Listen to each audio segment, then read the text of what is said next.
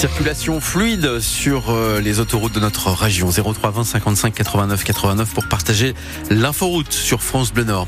Journée euh, quelque peu mitigée, mais un peu ensoleillée quand même, non Pascal Thiebold? Bah oui, oui, oui, on a un espoir de voir quand même de belles éclaircies ah, aujourd'hui, avec une alternance donc d'éclaircies et de passages nuageux, des températures un peu comme hier, neuf à onze pour ce matin.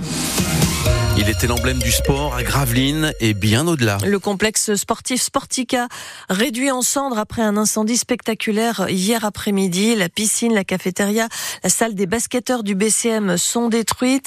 Le feu attisé par un vent violent a été maîtrisé en fin d'après-midi. Une centaine de pompiers étaient mobilisés. Certains sont d'ailleurs restés cette nuit sur place en surveillance. L'incendie a été spectaculaire.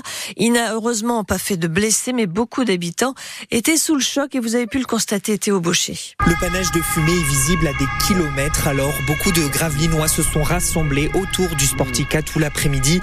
Stéphanie et Isabelle sont sidérées par l'incendie qui grignote le bâtiment. Et tout il brûle, et tout il saute.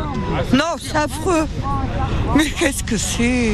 C'était impressionnant, c'est... B C M. Petit B C M, il y a tout, il y a tout, mais ça fait mal.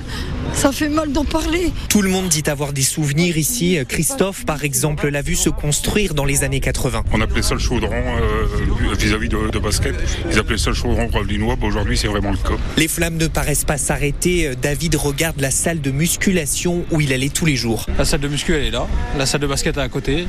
Toute la toiture, elle est tombée.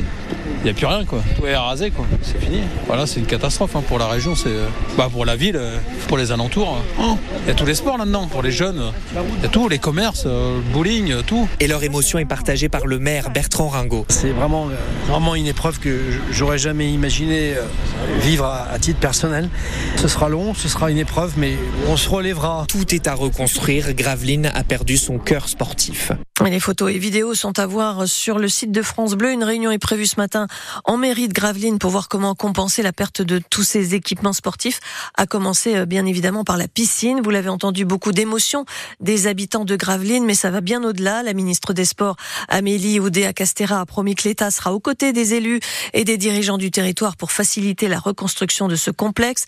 Elle souhaite du courage au B C M, affirme sa solidarité avec la ville de Gravelines, soutient aussi des clubs sportifs de notre région, à commencer par les basketteurs tout proches du Portel, eux aussi en Betclic, Betclic euh, élite, et qui envoie euh, du courage, de la force et du soutien au B C M. Message aussi euh, du Racing Club de Lens et du L O S C. Réactions nombreuses sur les réseaux sociaux. Et vous, euh, quel est votre sentiment ce matin ? N'hésitez pas à nous appeler. Vous avez la parole, hein, zéro trois vingt cinquante-cinq quatre-vingt-neuf quatre-vingt-neuf. Il est sept heures zéro trois, vous écoutez France Bleu Nord. Le G I G N en intervention hier, en ce jour de Noël, à Blessy, près d'Aire-sur-la-Lys, dans le Pas-de-Calais. Les gendarmes d'élite ont été appelés pour tenter de raisonner un ancien policier de trente-huit ans euh, qui s'est retranché dans la maison de ses parents dans la nuit de dimanche à lundi. Il est armé, il a fait feu à plusieurs reprises, blessant très légèrement trois gendarmes. Une enquête pour homicide volontaire est ouverte après la découverte des corps de cinq personnes dans un appartement à Meaux, en Seine-et-Marne. Le procureur doit tenir une conférence de presse dans la journée pour évoquer les premières pistes. De sources policières, on indique que le père de famille est recherché après ce quintuple homicide. N'effacez pas Gérard Depardieu, c'est le titre de la tribune publiée ce matin par le Figaro. Un soutien à l'acteur mis en examen pour viol de, et dont les propos obscènes dans l'émission Complément d'enquête ont choqué. Euh, parmi la cinquantaine de signataires de cette tribune, il y a Benoît Poelvoorde, Nathalie Baye, Carole Bouquet, Pierre Richard ou encore Carla Bruni. Un soutien, Thierry Fioril, au nom de l'art. Les signataires de cette tribune voudraient relancer le débat sur peut-on dissocier l'homme de l'artiste, qui ne s'y prendrait pas autrement. Car, disent-ils, lorsque l'on s'en prend ainsi à Gérard Depardieu, c'est l'art que l'on attaque. Se priver de cet immense acteur serait un drame, une défaite, la mort de l'art, la nôtre, pas moins. Sans un mot pour les présumées victimes de l'acteur, ni sur les propos vulgaires et méprisants prononcés par Gérard Depardieu dans le documentaire diffusé par France deux, ses défenseurs ne voient que la grandeur de l'artiste, artiste le plus grand des acteurs, écrivent-ils, le dernier monstre sacré du cinéma. Un homme, un artiste, qui estime les signataires fait face à un lynchage et à un torrent de haine sans nuance, au mépris de la présomption d'innocence. La nuance, dans ce texte, on la cherche.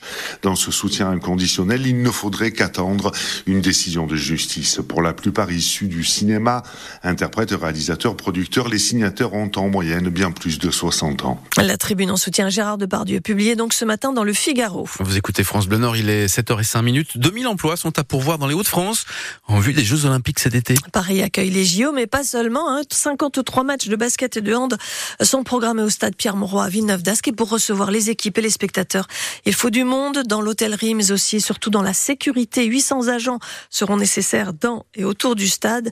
Actuellement, Pôle emploi propose des formations pour recruter dans ces métiers en tension. Dans dix minutes, l'écho d'ici avec Nicole Buise à la une ce matin. Mondial Relais, basé à M, près de Roubaix, spécialisé dans la livraison de colis avec un pic d'activité en ce moment et le recrutement d'intérimaires pour y faire face.